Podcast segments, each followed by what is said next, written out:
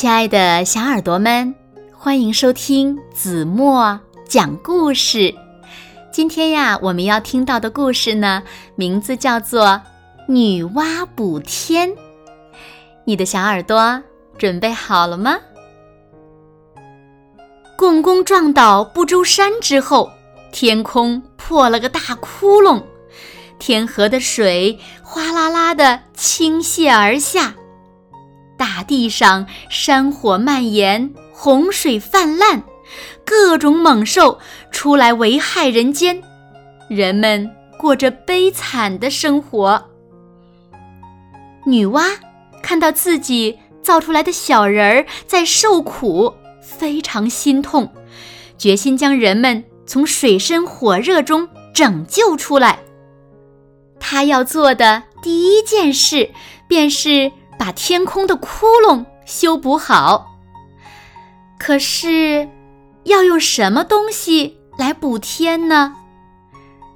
女娲尝试了许多材料，都补不上天空的窟窿。她没有气馁，继续在大地上寻找着。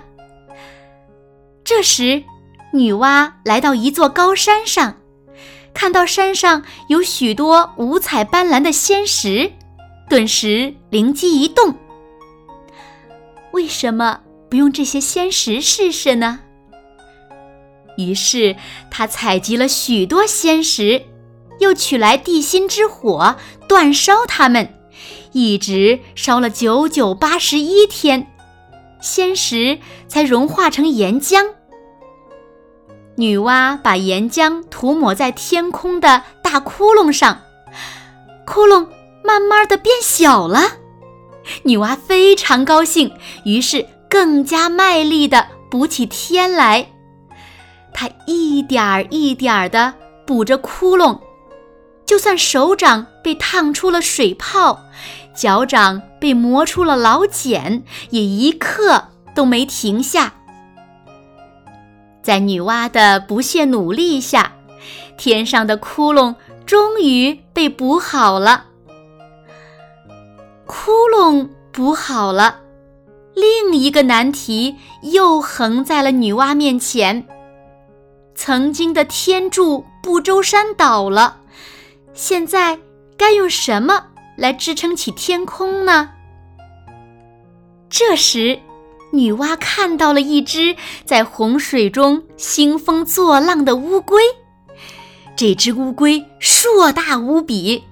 四条腿正好可以撑住天空，于是女娲把它抓了起来，让它代替原来的不周山撑住天地。这样一来，天河的水就不再流到地上了。接着，女娲又扑灭了地上的大火，修筑堤坝，堵住了滔滔洪水，施法降服了猛兽。使他们不再危害人间，人们回到了原来生活的地方，重建被洪水摧毁的家园，大地终于恢复了往日的安宁。